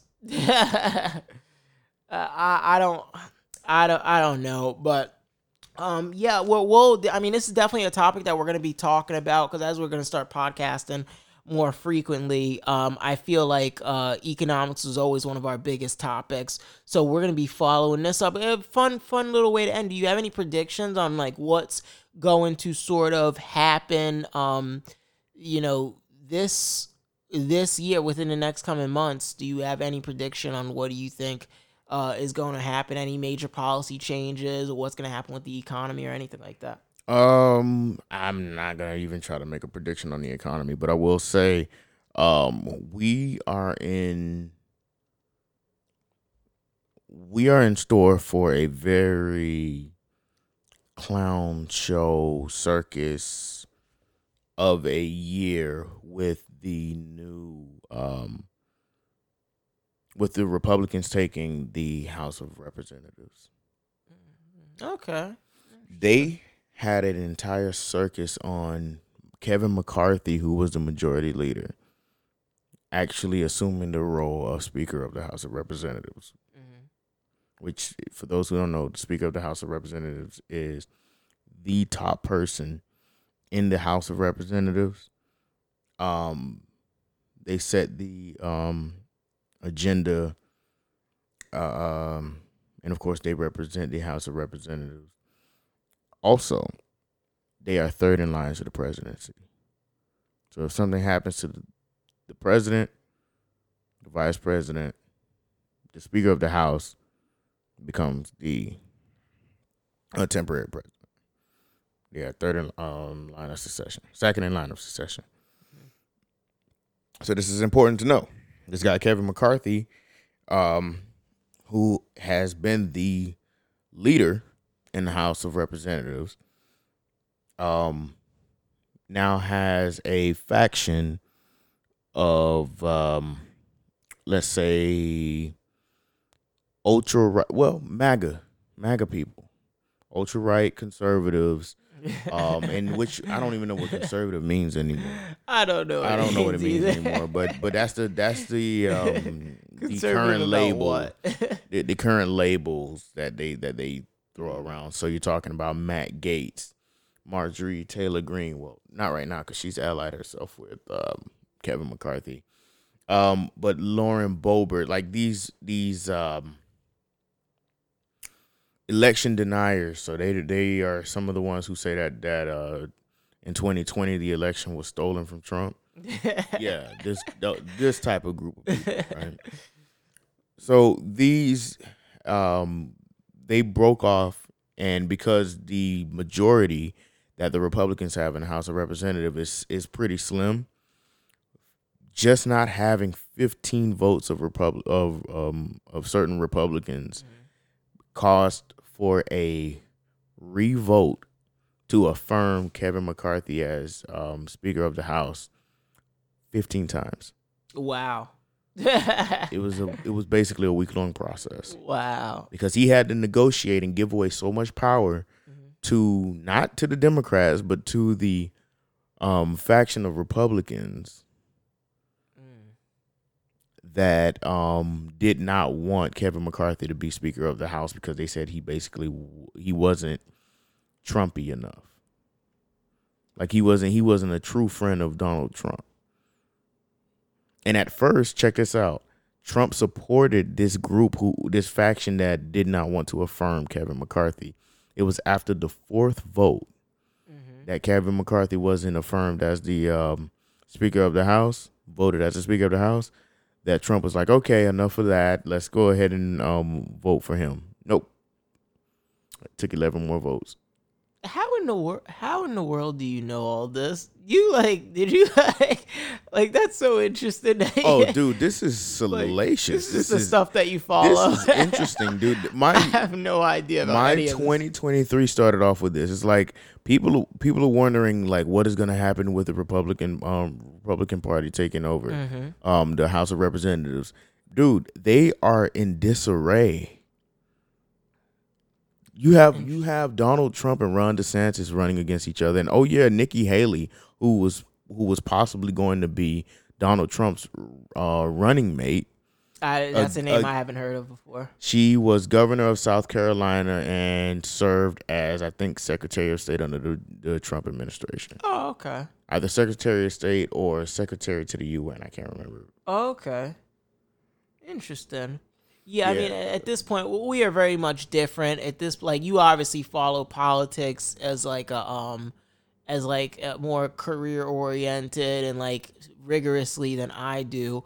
I, in some sense, um, obviously, I care about politics in the sense that it it's integral to my life and the rules I have to follow. But I, I, I it's sort of like um, I follow it for like sport, like you know, just entertainment. I mean, that's why like I'm always finding out what the latest stuff is with AOC, just entertainment based. Like, I, so you're like talking about the House of Representatives, you're naming people. I'm like, how in the world do you even know all this stuff? Dude, But, I uh, pay attention. This is actually me on on autopilot paying attention. yeah, yeah, yeah. This is not me even intensely. Like, I haven't. I haven't intensely looked into politics. Yeah, and stuff like yeah. that in over since 2021. Oh, really? Okay, wow. Yeah, like I had. I had to. You remember I told you like I, I needed to take. You a needed to take a break, yeah. Yeah, and I and Lord Yeah. knows I took that break. Yeah. It, the, this whole thing with the Republican Party is just it is too insane. Yeah. Because, bro, you gotta understand, this is before we even talk about the investigations that they're getting ready to Oh, launch against against Biden. Yeah. From everything from the the, the um the classified documents Uh huh. to the Hunter Biden laptop to the uh um the border um uh, uh situation. I don't the know the border at the border. situation. where um dur- um after the transition of Donald Trump out of the presidency, more um, migrants started coming back over, Oh, coming to the U.S. border, Mhm. and because of certain policies, they are allowed to come into the country. Yeah. Um, even though, uh, well, not allowed to come into the country, but they they are being processed and being sent um throughout the country Mm-hmm. um, uh, um, for them to wait for a date because of certain circumstances that is going on in the global south. Yeah. So yeah, I guess all that investigating has to be done. I mean, there's still isn't there It is, still uh, yeah, I if Trump wants to run again, he's got to go through a series of investigations too. Well, see, we're talking two different types of investigations. The investigations that um that are going against um Biden Mm-hmm. are strictly political. They're happening in the House of Representatives. Mm, Okay. Okay. Trump's okay. situation is actually legal. Yeah, yeah, yeah. Okay, I didn't think of it like that, but yeah. But there's no nowadays. There's really no like. Isn't the court of law is it? Or sorry, sorry, sorry. Isn't the court of public opinion the same exact thing as the court of law nowadays? Nope. if that was the case, Roe v, Roe v. Wade would have been standing still. yeah, yeah. No, I was being So- facetious, but yeah, yeah. I if you, if you don't do your due diligence and look into something, it feels the same way. But yeah, I get what you're saying. Yeah. Not only that, if you, if you are only looking for a simple answer, you're gonna get a simple answer. All of this stuff is complicated. Yeah, yeah. you know but we we we get to see political theater on a level that we haven't seen since Trump was in actual office but now it's even more interesting because Trump has three other people that are being projected that were underneath him or an ally with him who are going to run against him in the in the for the presidency for next year What do you mean by that? Three other people. I mean, Ron DeSantis is one of them because, but they, they, Nikki they Haley who was ambassador Yeah. to the UN uh huh. underneath Trump Oh, you think she's gonna run against them? no she's she's already announced her, her, Oh, her candidacy I she's thought- running against him Oh, when you first said it a couple minutes ago, I thought you meant he wants to run and he wants her as like a vice or whatever. No, he did want he she was a she was considered to be um a vice president running mate. what better candidate. way to to silence a lot, not all of his haters, but a lot of his haters by having a female, you know, like A female of Indian descent yeah, that that would be like because obviously he's known as a misogynist. Be like, no, and a racist. I think we misuse that term a lot nowadays. Trump is not Trump's an idiot, but he's not racist. But anyway, that that's a completely different. Oh no, I'm just saying Uh, that's, yeah, that's no, what, I know, that's I know. what people consider him to be now. Didn't he have Uh, Omarosa's black? Isn't he I like the winner of his I- reality TV? You gotta you gotta stop with that. Because, oh, he, he he has a black friend. I have a white friend. I have an Asian friend. no, no, I'm, I have, I'm a, just, I I'm have a Latino friend. I got. I mean, I'm no, that's that's literally what that means. Uh, no, no, I am being facetious, but no. Mm, In, in, in, in all Come seriousness, on, that come um, on. The, the whole speech about the the the people from Mexico, yeah, I know. him and- launching his campaign his campaign in 2016 with that. Well, There, yeah, there's, there's a, that was insane. and and and and we don't we we're not gonna harp on this too much. I feel like we use a lot of the problem with the word racist is I feel like sometimes we use that word in place of other terms because it's the easier thing to say. Trump can be stupid, idiotic. He's a little ignorant, but he is not racist. And I don't mean that to defend Trump. When you have a word that strong, such as racist, I only want it to be used when it needs to be used. The guy's not racist. He's an idiot. He's a, he's not my favorite person. Or I think he's good TV and entertainment. But let's be very clear. If the problem, if the reason you should not like Trump because of maybe his policies, because of a lot of other things, if there's anyone that the only reason they say they don't like Trump is because he's racist, that's just I think that's inaccurate. But but uh, let me not get off topic. No, no, no, no, no. Because let's let's un- let's unpack that. Uh oh, uh oh. So the Muslim ban that he that he openly called a Muslim ban hmm during the during the during COVID. hmm So, so you think he hates Muslim people? Yeah, What- half of half of this is just showmanship for his audience. So guess what? I judge you on your actions that you take, right? this man, That, wait, wait, wait, wait, wait. I judge you on the actions that Yeah. you take. yeah, He wrote an executive order that specifically Mhm. identified countries Mhm. that were predominated by people who practice the religion of Islam. hmm They look closer to you or me, you and me, yeah, of course, of course. There's lots of Africans. than not, right? Yeah, yeah, yeah, of course. He made certain comments to kick off his campaign about people from Mexico. hmm calling them rapists, saying they Oh, bring God, they yeah. bring crime. Mhm. They aren't. They Mexico isn't sending their best. Qu- question, question. Okay, okay, okay. Do you, and again, this the, the, the, He called this is not me places def- like This Haiti, is not me defending different Trump. African countries, hmm crap hole places. Okay. I- again, he's an idiot. He's ignorant. And this is not me defending Trump. Let me be very clear. This is not me defending. So if you're hearing this right now, All you're of his wives had last names of Kova of what do you mean? or Vich. no, like probably yeah, yeah, like Eastern Europeans. European. Yeah, yeah, yeah. Eastern sure. European. I- He didn't even like the ones that spoke French Um, or, or Spanish, unless it was a second, uh, a second, third, fourth language. Yeah, no, no. I, I, I, I get what you're saying. I, I think my defense against those claims would be, for one, he doesn't even believe half of the stuff that he says. He's doing this for entertainment. That's and I'm not trying to defend him. Two, again, I get what you're saying. This was the president I, of the I- United I- States. Oh, oh, Jerome. I completely get what you're saying. Uh, there's things that are racial. Uh, Patrice O'Neal, I, I love saying. There's things that are racial, and there's things that are racist. Lots of problems that we run into in the world is racial. There's very few that are racist. I tend, and again, we're probably gonna split hairs here because my problem is a semantic problem in a lot of sense. I don't like people being called racist unless they are actually racist. there are levels to it. There- there- there- there- there's- there's- I think there's level. I think there's levels to it. I, I think I do think there's levels to it. I do think there's levels to it. But that's Hey there, family. We hope you are enjoying the meal so far and are glad you made it to this point in the episode. Look at you. In all seriousness, this project is just one brick of what we're building here at the Octavian Collective, and we greatly appreciate you being a part of this journey with us. We are envisioning a multimedia partnership that fosters a space for critical, but also creative thinking. We hope that you engage with us and show your support for the different projects we'll be launching over the next couple of months.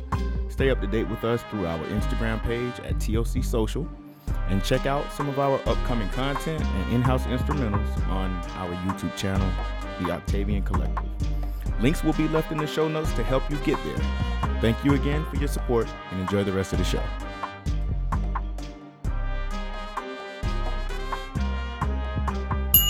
Let's wrap up the episode in a fun way. Would you want to uh, give five minutes on Elon Musk? How do you feel about Elon Musk? You know, right?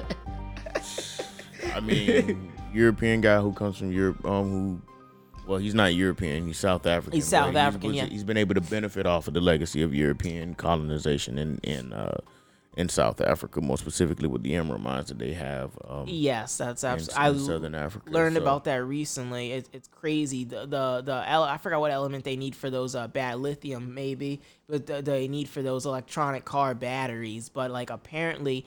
Some guy is writing a book on this and was on the Joe Rogan podcast, which I don't listen to anymore. But every time I, I'll see an interesting clip, I'll click on it. Um, apparently, it's it's it's just like my slavery, like how they obtain those electronic uh the lithium. I believe the element is. Don't quote me on it. Could be copper too, but it's probably a little bit of both. How they obtain this stuff is straight up sweatshop type stuff. Like Of course. so, I mean, I used to. I feel like you hate Elon Musk a lot more than I do. Uh, hate is a strong word. I dislike, I dislike the um reverence that people give to, Ooh, to okay. this guy. That he, I, I figured out back in 2017. I'm like, wait, this guy's full of hot air. As all these people are, though. Yeah, no, but it was uh, easy to see because he was having issues with Tesla delivering vehicles. Oh, okay. I didn't know that. and every single time that he that they that Tesla would take a hit in the public mm-hmm. because of all the hype that was around Tesla, in order for him to beat missed promises, failed delivery um goals, things like that, things that investors care about. Instead, he would he, he would follow that up those reports with the with an announcement of a new vehicle or some new invention from one of- for A flamethrower. exactly, boring code was what I was thinking of. Underground railroads. Hyperloop, exactly. No, no, no. Okay, I, I mean, I'm being facetious, even though I mean this isn't a comedy podcast. Uh, my my biggest problem with him was when I found out that he had relations with Amber Heard. I'm like, what are you doing with Amber Heard? Dude, is Like- that that was the straw that broke the camel's oh, back? uh, Was no, the, no. the woman that he messed with? No, absolutely. No, I'm Oh not. I'm not even. I'm not even being funny. Nothing political. Okay, obviously, I the fact That that, he, the fact that he's doing, he's like a master for slave labor in Africa. I should probably have more problems with that. But um, that he's getting his. but no, when I found out that he, when I found out that he was messing, I'm like, what is a guy as smart as you and with your stature and Because all he's that? not as smart as you think. Look at guys. well, either way, I'm really starting to um, and then uh, uh, and then just real quick before you, what's going on with this whole Twitter thing? Because I haven't been following it. You might Which, know which Twitter thing? Did him buying Twitter. What's going on with that? Oh, I mean, like, have you been following it or keeping updates on it? Is he doing anything? It was a power play that is blowing up in his face. you you think it was a power play? Of course. Yeah, Considered I mean, yeah. to be one of the wealthiest men, Yeah, usually yeah, either number one or number two yeah. on the planet. Decides to actually take on debt in order to purchase um, Twitter for forty-four billion dollars, even though he's supposed to be worth almost what between two and three hundred billion dollars. Yeah. So that lets me know that money is fake. Of course, the money's fake. It's of course. So People don't understand that, but yeah, go, he, go, go. he is starting to purchase uh, um, Twitter. This was back in 2021. Not 2021, 2022. Wow, time flies. It's all good. Um, finds out that Twitter is a lot of smoke and mirrors, just like everybody else's business that is worth a couple billion yeah, dollars. yeah. But he wants to control the narrative around him, I guess, and and Twitter is the space that gets a tremendous amount of traction. So it was a power play on his end to go ahead and make that purchase, and the, the owners and powers that be at Twitter were like, "Heck yeah, we will take your money. What if? When, are you Yeah. crazy? This thing is losing money left and right. Heck yeah, bring it on." And once he tried to uh, back it out after finding out about bots and stuff, I don't really believe that story. But that's Yeah, the story that know. is out. I'm like, no, he didn't back out because of that. Yeah. he backed out because he realized he was biting too much that he can chew. And not only that, every every time a headline came out about him in in Twitter, Tesla took a hit. Really, I didn't know that. Heck yeah, because the, the person who's supposed to be the brain chi- the the, Yeah. the the brain behind Tesla is too busy. He- Mhm. He's not focused on Tesla vehicles. He's focused on flipping Twitter. That's true, but I will say the government. I don't know if the government and Elon Musk been working hand in hand, even though I don't. But they're trying to do like some, you know, tax credit and all that for like electronic vehicle users. It's supposed to be. They claim. Uh, what I do know is the government doesn't care about the environment and all that good stuff. I, I don't think so. So there must be something more behind them pushing electronic vehicles more so than it's the good thing to do. So I don't know what's going on with that, but they, that's been really over the last year. It's been a big thing with the Biden administration is that they're trying to pimp these electronic vehicles out. I mean, it's it's an emerging market, and not Mhm. only that, they need economic stimulus. Um, I, I wouldn't be surprised if we see a um, if you remember in in the post two thousand eight recession, there was the Cash for Clunkers campaign. I don't even remember that. No. Oh, wow! So you that was during the time where hybrids, as a result of gas prices being high, Oh, okay, okay. Yeah, no, you keep keep explaining to me. but I remember so, now. So hi, um, hybrids were being pushed heavily. Uh, um, Toyota made a killing off of selling Priuses in the late twenty, um, late uh, aughts of the two thousands and the early twenty tens. hmm Um, as part of the recovery.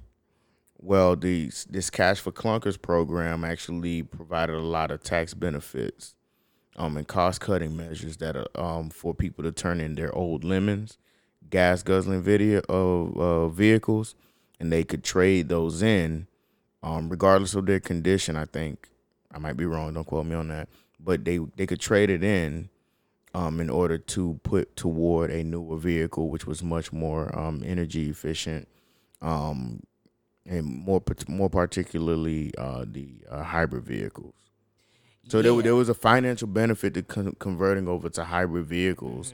Um, and, and I and I wouldn't be surprised if we see that again, but more specifically for electric vehicles, especially with the most recent um, uh, stimulus package that was put out uh, that included uh, um, money, billions of dollars specifically for electric ve- um, elect- electric vehicle infrastructure, so that we can have more um, uh, um, kind of like uh, electric uh, charging stations along high- highways and Yeah, and there, roads and there, stuff. there's so I I remember now what you're talking about because that's back when gas got up to like 450, and that's in Florida. I I don't know what it was on all the other countries, but there was a point in like early or 2008 where like the gas got ridiculous, like four and change. But um, I have no problem with electric vehicles. They're just so expensive, man. dude vehicles so in general are expensive, Vehicles, but- bro and that's and that's why i believe we'll see a program like that because that's that, that would that would be a huge That would help. Yeah. that would be a huge stimulation um into the economy the fact that i had that that the biden administration hasn't already been th- uh, hasn't rolled out that hey this is what we're going to be doing for 2023 yeah. help people buy um new cars Mm-hmm. that would that would be fantastic. Um, announce some uh some reforms to the um to federal housing loans. Yeah. Something like that could Mhm. could go a long way because this is the year where people are having difficulty with buying cars and having difficulty with buying homes, Yeah. especially in Florida. Mhm. You know, so seeing some stuff like that being rolled out, that Yeah, might that would that be might dope. help with with Mhm. with you know Biden's troubles No. in terms of popularity. But I mean, it's not going to really matter uh, next year with the circus that the Republican Party is in. So. Well, I am looking forward to that circus. Oh, dude, that's gonna that's gonna give us content. That's gonna give CNN Oh, yeah. content, MSNBC, we will have no shortage of content. Blaze Network, Newsmax, uh, uh, uh, Fox, dude. Oh, this is gonna be great.